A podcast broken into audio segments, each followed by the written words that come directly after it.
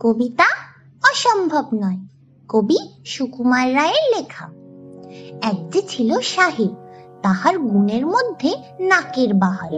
তার যে গাধা বাহন, সেটা যেমন পেটুক তেমনি ঢেঁটা। ডাইনে বললে যাই সে বামে, তিন পা যেতে দুবার থামে। চলতে চলতে থেকে থেকে খানায় খন্দে পড়ে বেঁকে। ব্যাপার দেখে এমনি তর। সাহেব বললে, সবুর করো, মামদোবাজি আমার কাছে। এ রোগেরও ওষুধ আছে।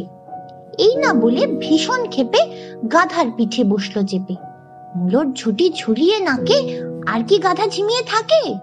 মুলোর গন্ধে টক বকিয়ে দৌড়ে চলে লম্ফ দিয়ে। যতই ছোটে ধরবো বলে, ততই মুলো এগিয়ে চলে। খাবার লোভে উদাস প্রাণে কেবল ছোটে মুলোর টানে। ডাইনে বাঁয়ে মুলোর তালে ফেরেন গাধা নাকের চালে। নমস্কার, আমি গার্গী। শ্রবণ পডকাস্ট। শুনতে থাকুন সঙ্গে রাখুন।